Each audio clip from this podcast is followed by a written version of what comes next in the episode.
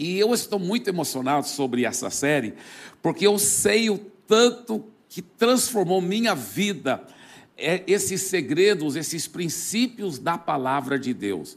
A minha vida de oração foi transformada por completo depois que eu aprendi muitos desses princípios que eu estou ensinando nessa série.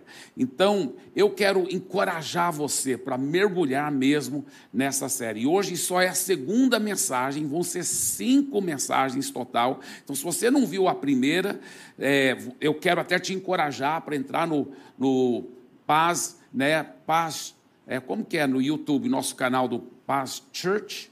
É, Paz São Paulo, isso, obrigado. Paz São Paulo, no nosso canal do YouTube, você pode ouvir a primeira mensagem dessa série, né? Paz São Paulo.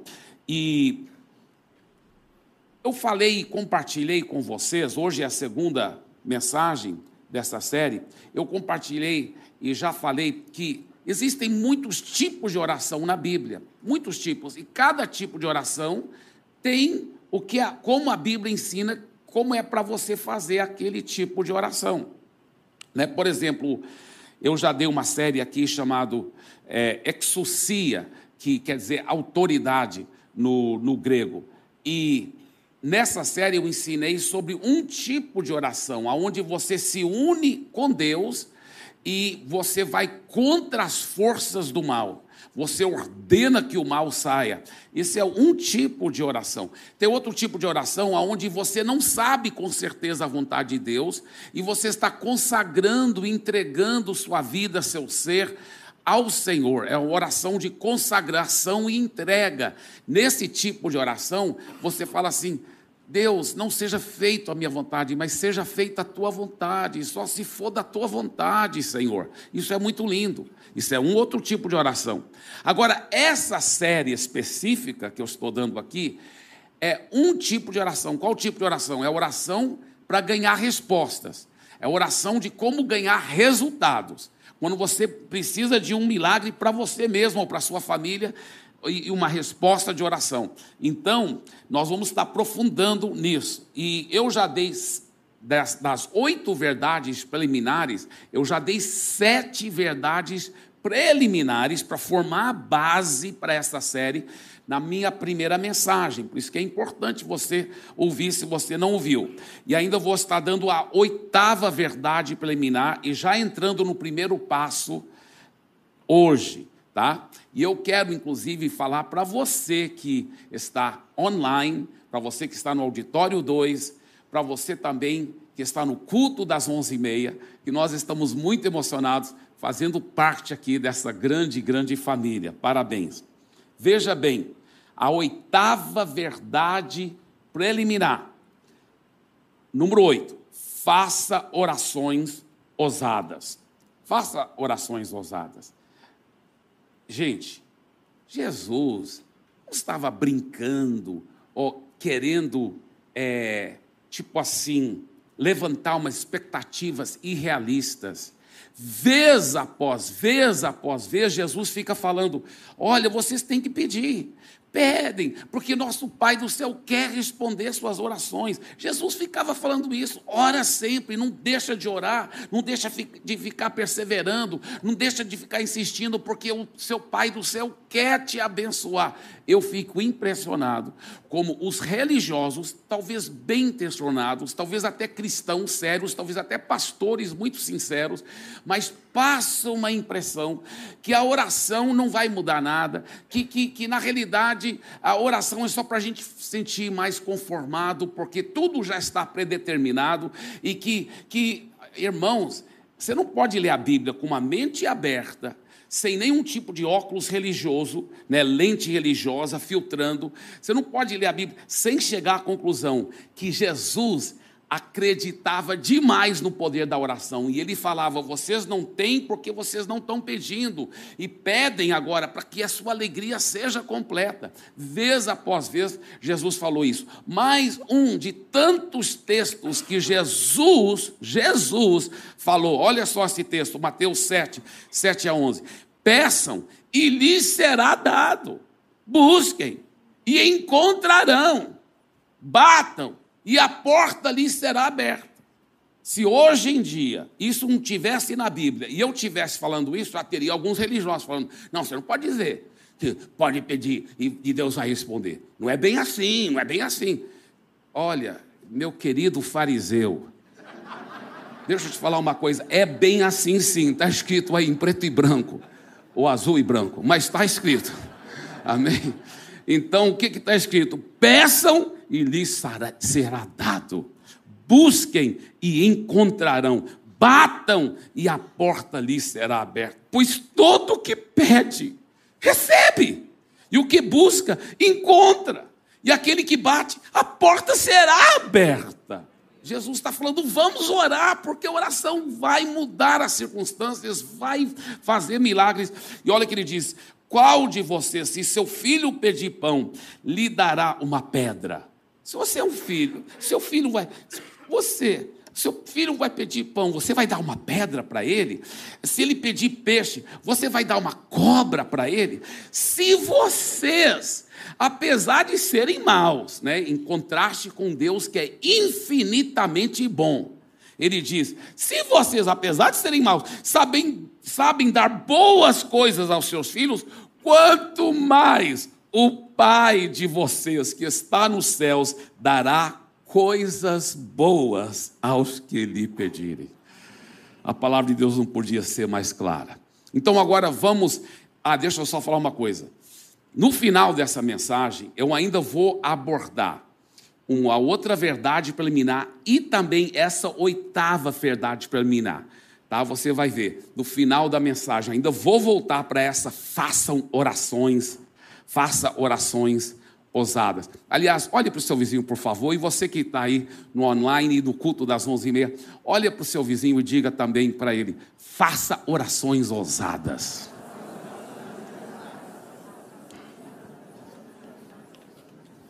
E agora vamos mergulhar nos sete passos para receber resposta de oração. Primeiro passo, primeiro passo. E já quero falar uma coisa. Segunda-feira que vem, e, aliás, domingo que vem e segunda-feira que vem, né, no próximo final de semana, eu estarei dando já o, o, segundo e o terceiro passo desses sete passos. E hoje vamos aprofundar no primeiro passo. Vamos lá. Confirme no Espírito o que você quer e encontre as Escrituras que sustentam o seu pedido. Veja bem, eu antes ensinava isso é, por exemplo, eu, já pastoreei em Santarém e Fortaleza. E quando eu, eu ensinei esta série em Santarém, eu ensinei de outra forma. Eu falei assim: olha, decida o que você quer e encontre as escrituras que sustentam o seu pedido. Porque eu havia aprendido isso com outros homens de Deus também. E assim que eles ensinaram. Mas na medida que eu tenho crescido na palavra e no espírito, eu tenho visto que não é bem assim. Não é só você, por conta própria, sem nenhum tipo de relacionamento com Deus, decidir o que você quer. Né? Deus quer te dar muitas coisas maravilhosas, mas lembre-se, ele falou ele dá a comparação pai e filho. Então é você ser um filho, um filho submisso, um filho que o ama, um filho que o busca. Então, eu já estou ensinando de uma forma diferente esse primeiro passo, porque eu creio que ele é mais bíblico desse jeito. O que, que eu quero dizer quando eu falo confirme no espírito o que você quer? É o seguinte: a Bíblia fala que Todos que são guiados pelo Espírito de Deus são filhos de Deus. Né? Eu creio que isso é Romanos 8,14. Todos que são guiados pelo Espírito de Deus são filhos de Deus. A Bíblia também fala que nós devemos sempre orar no Espírito. Orar no Espírito pode incluir orar em línguas, com certeza. Mas, acima de tudo, orar no Espírito é orar dirigido pelo Espírito Santo. Então nós devemos orar dirigidos pelo Espírito Santo. Então, a Bíblia tem mais do que 8 mil promessas, isso é lindo. E Deus quer te dar muitas bênçãos. Mas o que orar e para que orar? Você fala, não, estou precisando de um, um, milagre. Amém. Mas primeiro, antes de você só, Deus, faça esse milagre, cultive essa intimidade um relacionamento. E vai confirmando no espírito da forma que você deve orar e tudo. Eu tenho aprendido isso. De, claro, às vezes quando é uma emergência muito grande, você não tem tempo, né? né? está sendo assaltado, você não vai falar, ah, deixa eu ver, vou tirar muito tempo com Deus para ver como é para orar. Não, você vai falar, socorro Jesus agora, não é mesmo? Mas se você né, tiver tempo para você realmente cultivar essa intimidade com Deus, para confirmar no Espírito como deve ser essa oração, ela é muito preciosa e muito importante, tá bem? Por quê? Por que, que eu digo isso? Porque tudo na vida cristã começa e termina com intimidade com Deus, com relacionamento com Deus, com realmente você é, crescer dele, você aprender a ser guiado pelo Espírito, você ser dirigido pelo Espírito Santo, é muito, muito maravilhoso. Então, essa é a primeira parte, né? Confirme no Espírito o que você quer. E a segunda parte é só aqui, olha, e encontre as escrituras que sustentam o seu pedido. Isso é extremamente mais importante até do que o que você sente no seu espírito. Por quê, pastor Eibe? Deixa eu explicar. Porque tudo que você sente no seu espírito, que o Espírito Santo você sente que ele está falando com você, isso é muito lindo, mas não deixa de ser subjetivo e é capaz da gente não saber discernir bem claramente a voz do Espírito Santo, não é verdade? Mas, então isso é subjetivo. Mas tudo que está na Bíblia, aí é verdade objetiva. Aí você pode ter certeza que aí é a vontade de Deus mesmo. Tudo que está na palavra de Deus é verdade objetiva e Deus quer responder aquilo que está na sua palavra. Agora, eu vou mostrar um texto aqui para vocês que é revolucionário. E ele é muito profundo. Aparece simples, mas se você ler com mais cuidado, você vai ver que ele é muito profundo. Olha só, 1 João capítulo 5, versículos 14 a 15. Esta é a confiança que temos ao nos aproximarmos de Deus. Se pedirmos alguma coisa de acordo com a vontade de Deus, Ele nos ouvirá. E se sabemos que Ele nos ouve. Peraí, peraí. Se sabemos que nos ouve. Quer dizer, então você, antes de você orar, é, você tem que saber qual é a vontade de Deus para esse tipo de oração que ele está falando. Você vai primeiro descobrir qual é a vontade de Deus. Aí você ora em cima da vontade de Deus. Porque aí ele está garantindo que se você orar em cima da vontade de Deus, aí nós podemos saber com certeza que ele nos ouviu.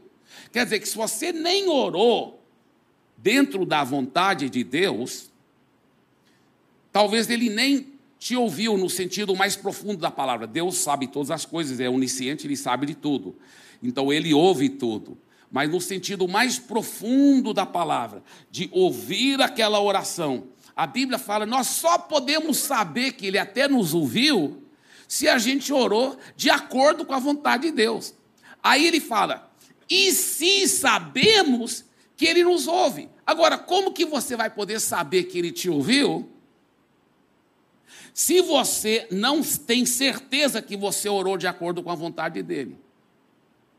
Então, como ter certeza para orar de acordo com a vontade dele?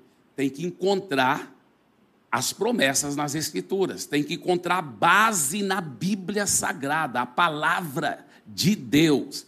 Uma vez que você tem base na palavra de Deus, então você pode orar com fé dentro já da perfeita vontade de Deus. Aí ele fala: quando você ora nessa vontade de Deus, aí você pode ter certeza que ele te ouviu. Aí ele fala: se você tiver essa certeza que ele te ouviu, se sabemos que ele nos ouve, em tudo o que pedimos, aí o que, que nós, qual é a certeza? Sabemos que temos o que dele pedimos. Não é que vamos ter, é que no mundo espiritual, na hora que você orou, Deus já te respondeu. É isso que ele está falando. Sabemos que já temos. Na hora que você orou, já está selado, já aconteceu.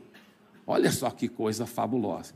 Por isso, Agora, deixa eu mostrar uma coisa aqui para você nesse versículo. Vamos voltar para a primeira parte do versículo, por favor. Esta é a confiança que temos ao nos aproximarmos de Deus. Se pedirmos alguma coisa de acordo com a vontade de Deus. Então, essa palavra pedirmos, essa palavra pedirmos, na conjugação do original no grego, aqui é na voz média no grego.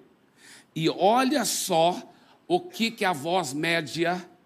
Eu tirei isso diretamente do dicionário grego. Olha só, a voz média indica o sujeito executando uma ação para si mesmo. Ação reflexiva, ou para seu próprio benefício. Olha só, em outras palavras, se pedirmos algo para nós mesmos. Por isso que essa, essa promessa aqui de 1 João, ela não aplica quando você está pedindo para outra pessoa. Porque senão, a gente podia falar, Senhor, salva o mundo todo. É a vontade de Deus para salvar o mundo todo? É. Aí nós já saberíamos que Ele nos ouviu e já sabemos que o mundo todo já está salvo. Seria tão bom se pudesse fazer isso. Mas não pode. Porque essa promessa é só quando você está pedindo algo para você, porque está na voz média do grego. Olha só como é profundo isso. Então vamos voltar a ver o texto de novo, por favor. Esta é a confiança que temos ao aproximarmos de Deus. Se pedirmos alguma coisa para nós mesmos, entendeu? Não é para o mundo todo. Ai, que bom que se essa promessa aplicaria para a gente poder orar para os outros, Uau, é a vontade de Deus curar todo mundo, é a vontade de Deus salvar todo mundo. A gente podia orar para assim, aí automaticamente a gente ia saber que Deus nos ouviu, e se sabemos que Deus nos ouviu, então já sabemos que já temos. Olha só.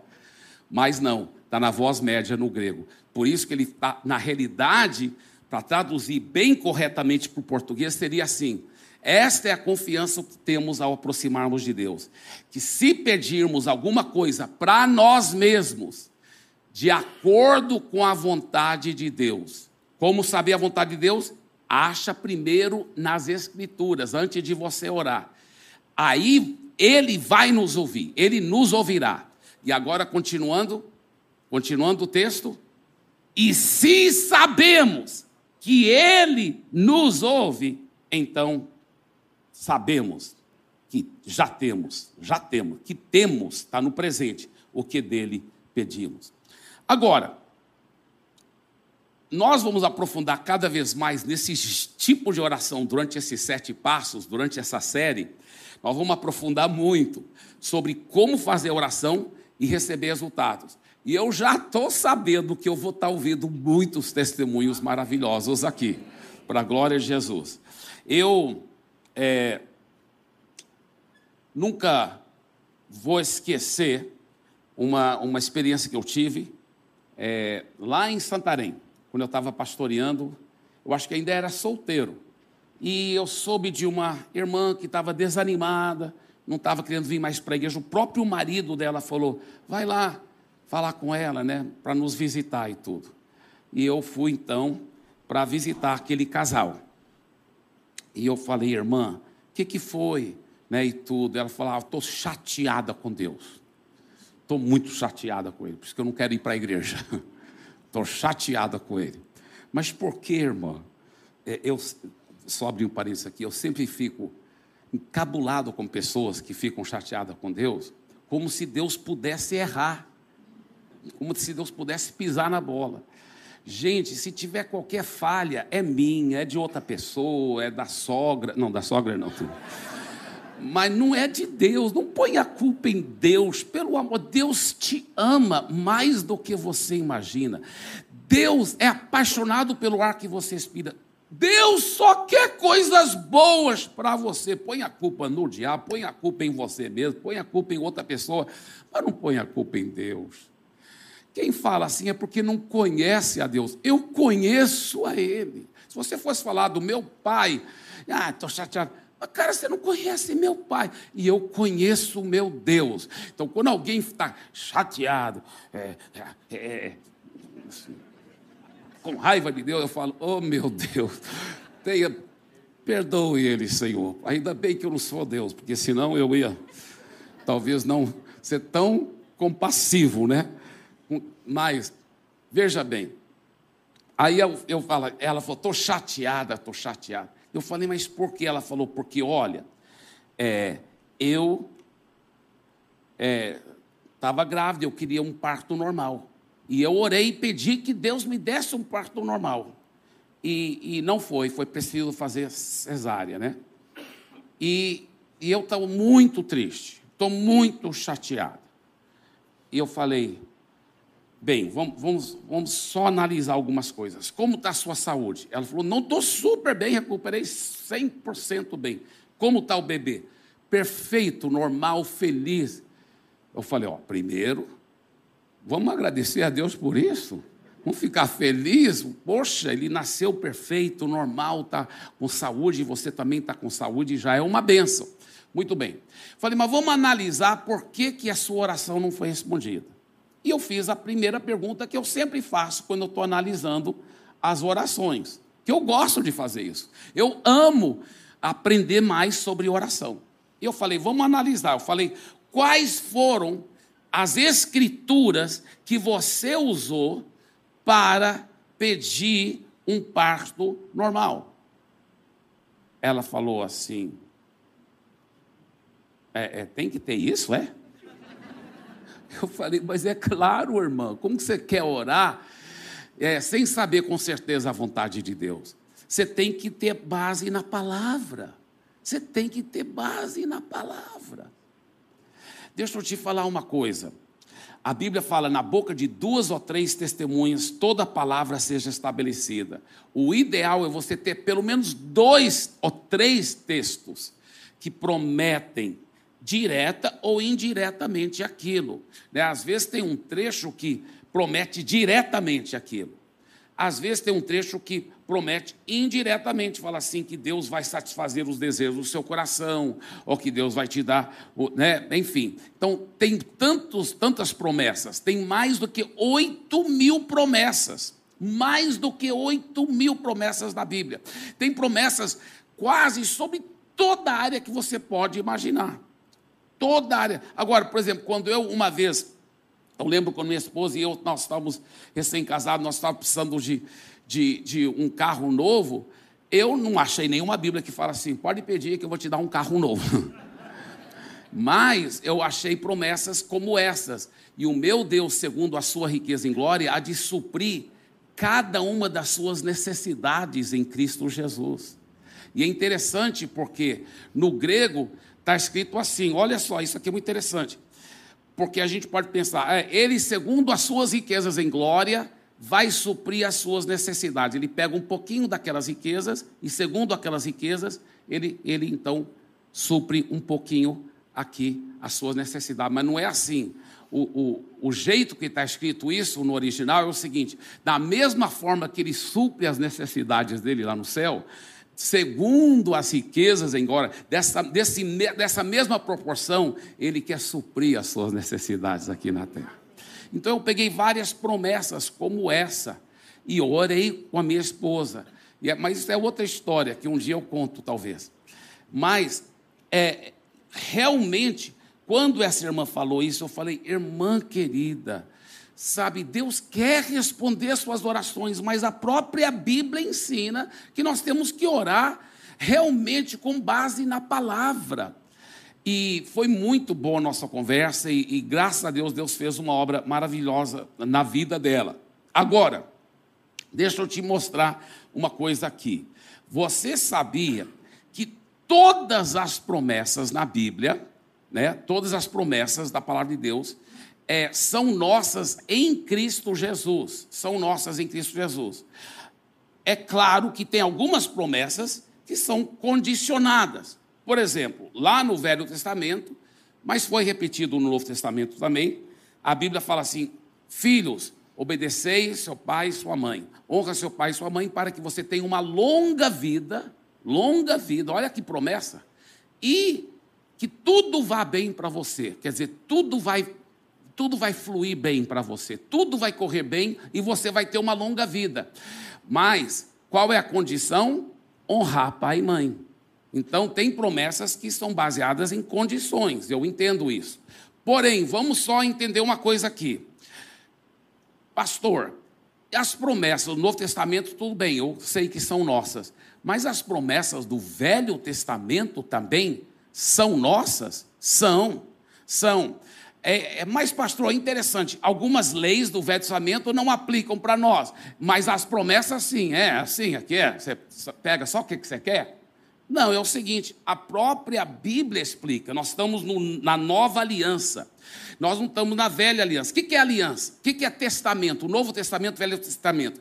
Novo Testamento é o novo contrato que Deus tem com os homens. Então, o Novo Testamento, o novo contrato, mostra as cláusulas do Velho que ainda aplicam e as cláusulas cláusulas do, do velho que não aplicam mais. E no Novo Testamento, ele repete muitas leis do Velho Testamento Outras ele fala que não temos que guardar mais. Por exemplo, no Velho Testamento falava que não podia comer carne de porco, não podia comer carne juntamente com queijo, não podia eh, trabalhar no sábado. Já no Novo Testamento já fala que podemos comer todas as carnes, pode trabalhar. É, é, é, a, o Novo Testamento fala claramente lá em Colossenses capítulo 2 que nós não estamos sujeitos mais à, à lei do sábado. Está lá escrito em preto e branco. Então, no Novo Testamento, mudou muitas leis do Velho Testamento cancelou algumas. Outras leis, no Novo Testamento, ele ampliou. No Velho Testamento era pecado adulterar, não adulterarás. Jesus já aumentou, falou assim: se você olhar com uma mulher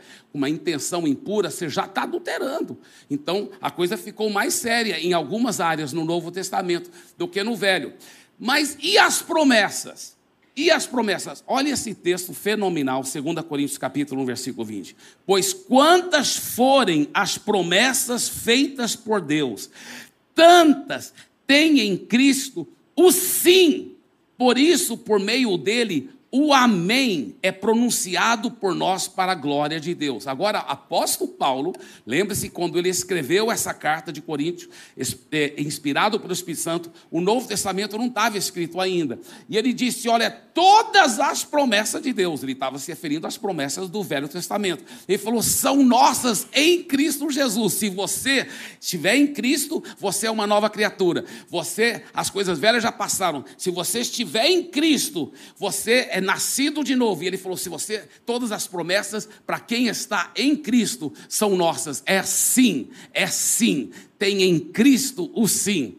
Que bênção, que bênção. Então, meu irmão, são mais do que oito mil promessas.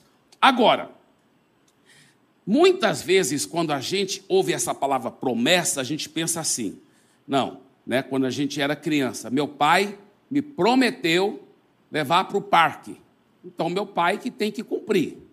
Não é eu que tenho que ficar cobrando do meu pai. Se meu pai for homem de palavra, ele vai me levar para o parque. Não é mesmo? A gente pensa assim: Deus deu uma promessa, então eu, eu orando ou não, a promessa vai acontecer. Mas não é assim que funciona.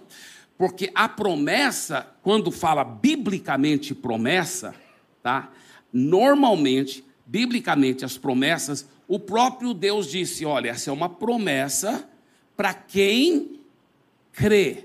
Para quem crê. E como que libera essa fé? Através da oração.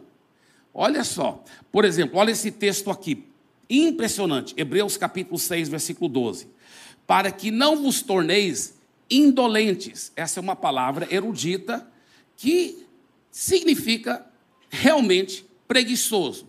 Tem muita gente que para trabalhar no seu emprego, no seu trabalho, na sua empresa, ele não é preguiçoso nem um pouco, mas espiritualmente ele é preguiçoso. Que ele não acha as promessas na Bíblia, não faz as listas de promessas. Eu quero te te encorajar, te desafiar, muito, muito antes de eu ser pastor, porque eu era já seguidor de Jesus e eu comecei a entender a importância das promessas, eu comecei a fazer listas de promessas e orar em cima das promessas, porque ele diz: olha, não vos torneis indolentes ou preguiçosos, mas imitadores daqueles que pela fé e pela longanimidade herdam as promessas. Olha o que ele está dizendo. Pela fé e a perseverança, porque longanimidade quer dizer perseverança, né? Longo ânimo, você ficar animado longamente. Então, o que, que ele está falando? Pela fé e pela perseverança, você fica aplicando fé, fica perseverando, fica tomando posse em oração, você vai herdar, você vai tomar posse da promessa. Porque muita gente pensa que a promessa só vai acontecer automaticamente. Não, não é assim que funciona. A promessa não vai cair em cima de você como fruta madura cai da árvore. Não é assim. Ele fala que você deve liberar sua fé. E por isso que ele nos ensinou como orar, para liberarmos a nossa fé. Agora, quando eu acho essas promessas, são mais do que 8 mil promessas, sobre qualquer área que eu estou querendo, né? Então é uma coisa fabulosa. E eu vou, eu faço essas listas de promessas. E se você quer ajuda, fale conosco. Fale conosco depois do culto, nós podemos te dar várias listas de promessas. Né? Tem pessoas aqui que, pela graça de Deus, pela misericórdia de Deus, foram curadas de câncer, foram restauradas a família, é, muitos milagres, pessoas que estão agora debaixo do som da minha voz, mas eu reuni com essas pessoas, ou por telefone, ou por WhatsApp, ou até pessoalmente, presencialmente, e dei para elas listas: olha, vai orando e ora sim em cima dessas promessas, e fica agradecendo a Deus. Tome posse dessas promessas, porque funciona, a oração funciona. Então, é importante não nos tornarmos preguiçosos espiritualmente, mais imitadores daqueles que pela fé e a perseverança herdam as promessas. 1 Timóteo capítulo 6, versículo 12 diz: "Combata o bom combate da fé". A nossa luta é uma luta de fé, a luta de fé para extirpar a dúvida, para tomar posse pela fé, assim que a oração funciona é pela fé. A oração que traz resultados, ela funciona pela fé. A Bíblia fala que a espada do Espírito é a palavra de Deus. Né? Na armadura, a espada do Espírito é a palavra de Deus. Jesus sempre usou a palavra, né? ele sempre falava, está escrito, está escrito. Eu poderia te contar tantas experiências e ao longo dessa série eu vou, estar te contando várias coisas interessantes, mas eu lembro, eu lembro uma vez que eu estava morando em Santarém ainda e nós íamos fazer uma viagem lá para o interior, para dentro da selva. E bem antes da viagem sair, eu comecei a sentir umas dores. Só que as dores foi aumentando, mas foram tão excruciantes que eu poderia ter falado: não, vocês viajam é, né, sem mim. Mas eu lembrei do que a Bíblia fala. A Bíblia fala né, em Isaías 53, 4 a 5, certamente ele tomou sobre si as nossas enfermidades e as nossas dores levou sobre si. E nós o considerávamos como aflito, ferido de Deus e oprimido. Mas ele foi traspassado por causa das nossas transgressões e esmagado por causa das nossas, por causa das nossas iniquidades. O castigo que nos traz a paz estava sobre ele e pelas suas feridas, pelas suas chagas, fomos sarados. Está no passado. Que promessa! Eu tenho que tomar posse. Pela chaga de Jesus, eu fui curado. Eu, eu lembro que eu ficava falando, está escrito. Pela chaga de Jesus, eu, eu, fui curado. Eu fui curado. Jesus já levou minhas doenças. Jesus já levou minhas enfermidades. Pela chaga de Jesus, eu fui curado. Eu fui curado. Só que a dor ficava aumentando. E aí? Eu fiquei louvando. Porque não é só pela fé, pela fé e a perseverança. Diga, perseverança. Aí eu lembro que eu estava, eu, eu, acho que era uma caminhonete, eu sei que doía assim, ai, ai, ah, pela chaga de Jesus, estou curado, estou curado. Obrigado, Senhor, a tua palavra não mente, eu estou te louvando, estou te agradecendo. E eu lembro que eu fiquei tão envolvido em agradecer a Deus que até inventei uma música na hora, né? Eu nunca esqueci da música, né? De vez em quando eu e minha esposa ainda cantamos. Se o diabo tentar colocar qualquer dor, a gente ainda canta essa música, né? Estou curado pelas chagas de Jesus, pelas suas pisaduras, pela morte lá na cruz. Estou curado. E eu fiquei cantando. Estou curado. Irmãos, até o final daquele dia, nenhuma dor. E lá estávamos lá no interior lá da selva amazônica pregando para aquelas pessoas. Que bênção que bênção. Então, eu nunca vou esquecer daquela experiência, porque foi perseverança, mas funcionou para a glória de Jesus. Outro grande segredo para você gerar essa fé dentro de você é meditar nessas promessas. Depois que você faz a lista das promessas, que te prometem aquilo que você está pedindo de Deus, seja na área financeira, seja por um filho, tem tantas promessas sobre a família, seja para a sua saúde, seja qualquer área, você faz aquela lista de promessas, agora comece a meditar naquelas promessas. Olha o que diz a palavra de Josué 1,8: Não cesse de falar deste livro da lei. E é interessante que Aí ele fala, antes, medita nele de dia e noite. Essa palavra medita no hebraico é murmurar, falar bem baixinho. Antes, fica falando baixinho essas promessas, dia e noite, para que tenhas cuidado de fazer, segundo tudo quanto nele está escrito. Essa palavra fazer, claro, inclui obedecer os mandamentos de Deus, mas é muito mais profundo do que isso. Nós já vimos no Novo Testamento que o grego, agora vamos ver algo sobre o hebraico. Olha aqui o hebraico, essa palavra fazer no hebraico, também ela significa, pode mostrar na tela, a palavra, é, olha, ela significa, essa palavra no hebraico significa produzir, adquirir, ou seja, tomar posse, determinar ordenar. Então ele fala, então vamos voltar agora para o texto. Olha que ele fala: não cesse de falar desse livro da lei, antes medita nele de dia e noite, para que tenhas cuidado de determinar, de é, é, ordenar, de adquirir tudo quanto nele está escrito, de tomar posse de tudo quanto nele está escrito. Então farás prosperar o teu caminho e serás bem-sucedido. Uau! Diga assim: a palavra de Deus me faz prosperar e ser bem-sucedido. Então, o que, que ele fala? Qual o segredo? Meditar na palavra. Porque isso vai gerar fé. A fé vem por ouvir e ouvir a palavra de Deus, diz a Bíblia em Romanos 10, 17. Então eu lembro que uma vez eu ainda é, era solteiro, inclusive meus pais ainda estavam morando em Santarém, depois eles mudaram para Belém. Estavam morando em Santarém, eu já estava na obra, já era missionário na obra e era solteiro. E a Andréia sabe que quando nós casamos, eu ainda tinha muitas, em vez em quando voltava dores fortes no meu ouvido, mas através da fé e oração e também através de algumas técnicas de equilibrar e tal, nunca mais é, voltou essas dores, graças a Deus.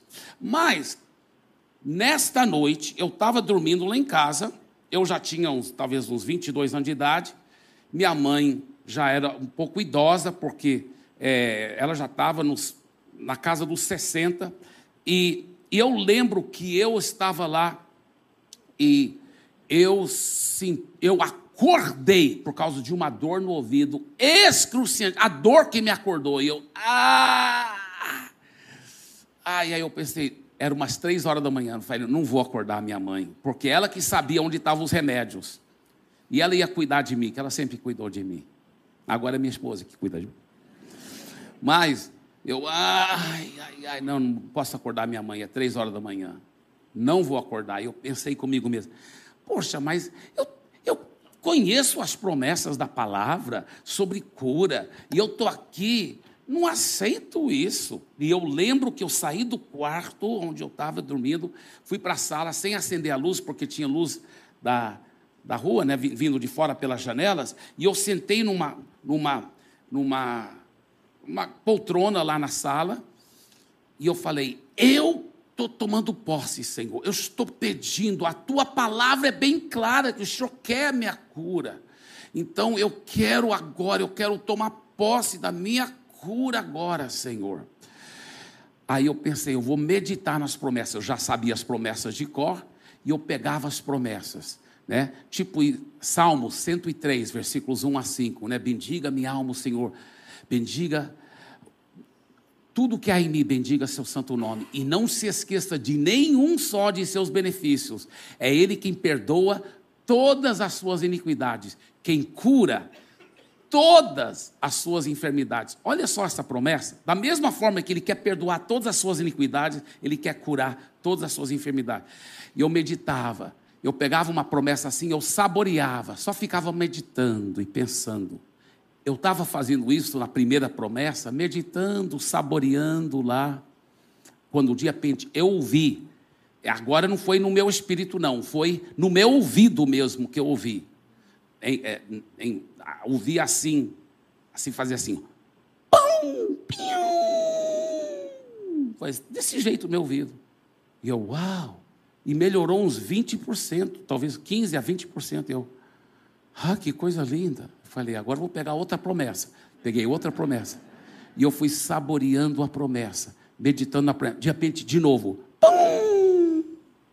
Foi impressionante. E eu, uma promessa após a outra.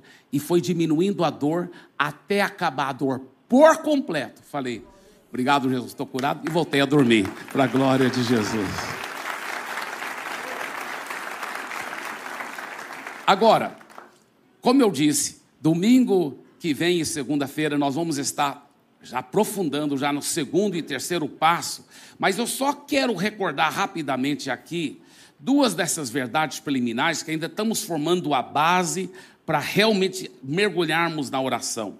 Lembra do, da sexta verdade preliminar? Olha essa sexta verdade preliminar: que o Senhor seja o seu tesouro e o centro da sua vida de oração, e vigie a motivação do seu coração.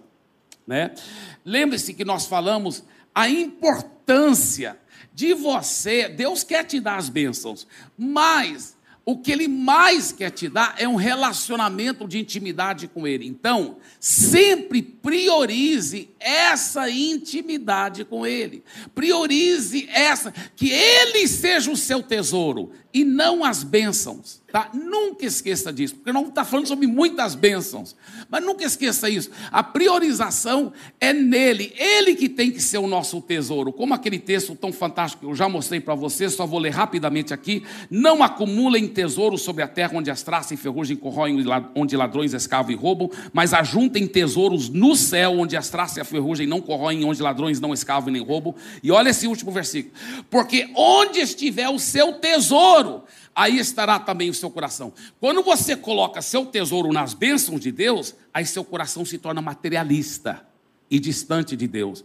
Mas quando você coloca o seu tesouro em Deus, aonde estiver seu tesouro, lá está seu coração. Então, nunca esqueça disso, de priorizar isso. Eu até contei uma história aqui de um irmão que ele tão apaixonado por Jesus, mas ficou tão encantado com as bênçãos financeiras que Jesus estava dando, que ele tirou o coração, o tesouro dele de Jesus, colocou nas riquezas e não desviou.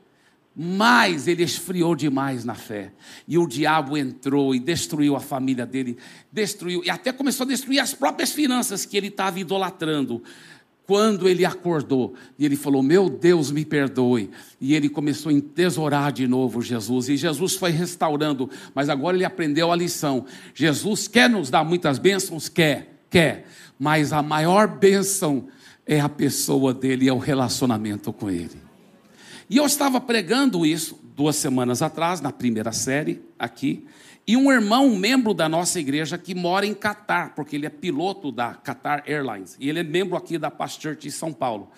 Ele ouviu a mensagem, e ele me falou, ele falou, pastor Eibe, é, aquilo mudou minha vida, ele disse. Ele disse para mim, porque ele falou, eu estava tanto pedindo Deus muitas bênçãos, que eu não estava colocando em primeiro lugar o reino de Deus. E a Bíblia fala: coloque em primeiro lugar o reino de Deus, a pessoa de Deus. Eu coloquei em primeiro lugar as bênçãos de Deus. E ele falou: aí Deus usou a sua mensagem, pastor Eibe, para mudar a minha vida, porque eu vi que se eu buscar em primeiro lugar o reino de Deus, todas as outras coisas vão me ser acrescentadas, as bênçãos vão vir, mas eu não posso esquecer de priorizar isso. É o irmão Douglas, o nome dele, é um piloto e ele até me deu permissão para contar esse testemunho aqui. Agora, o que, que acontece? Eu até falei para ele quando ele me contou isso, esse, o testemunho dele, né? Nós estávamos conversando pelo, pelo, é, pelo FaceTime, eu acho que era, ou por Zoom. Aí eu falei, Cara, isso me fez lembrar de uma coisa muito legal que eu vou contar agora para vocês também. Quando você busca Jesus e o seu reino, as bênçãos vêm atrás. Você vai aprender como orar e tomar posse das bênçãos, não é errado. Só não deixa seu coração se apegar às bênçãos. Amém? Não esqueça. Então busque Jesus. Não busque em primeiro lugar as bênçãos. Porque é mais ou menos assim. É um, um cachorro. vou te mostrar a ilustração. O cachorro, quando o cachorro está é, buscando e, é, a seguir o seu dono, ele vai em frente e vamos chamar o rabo do cachorro as bênçãos. As bênçãos vêm atrás. E o cachorro vai avançar. Mas se o cachorro começar a correr atrás das bênçãos, é igual um cachorro correndo atrás do rabo dele. Já viu o cachorro fazendo assim? Eu já vi, é muito engraçado. E tem muito crente que fica só correndo atrás das bênçãos correndo atrás. Ele só fica correndo em círculos, não chega a lugar nenhum na vida. É igual um cachorro correndo atrás do rabo. Mas quando você corre atrás de Jesus, as bênçãos vêm atrás. Não esquece disso, amém? Em nome de Jesus. Aleluia.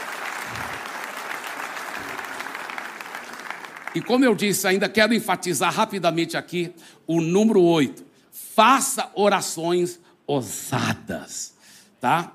Deixa eu falar uma coisa sobre essas orações ousadas. Deus está interessado na sua vida, em todos os detalhes, tanto nas coisas grandes como até nas coisas pequenas. Quando você vê, por exemplo, o livro de, de Jó, né, dizem os teólogos que tudo indica que foi mais do que dois meses, dois meses pelo menos que o Jó sofreu, mas não foi, não foi mais talvez do que nove meses, tá? Que ele sofreu. E depois a Bíblia fala que Deus deu o dobro de tudo que ele tinha antes. O dobro. Né? Ele já era o homem mais rico do Oriente, agora Deus deu o dobro de tudo que ele tinha antes. E ainda a Bíblia fala que ele ainda viveu mais 140 anos. Mais 140 anos. Mas a Bíblia faz questão de dizer algo muito interessante. Que Jó teve alguns filhos e teve três filhas. E a Bíblia faz questão de dizer: e em toda a terra não tinha meninas mais bonitas do que as filhas de Jó. As três filhas dele que eram as mais bonitas. Agora, por que, que aquilo está na Bíblia? Sabe por quê?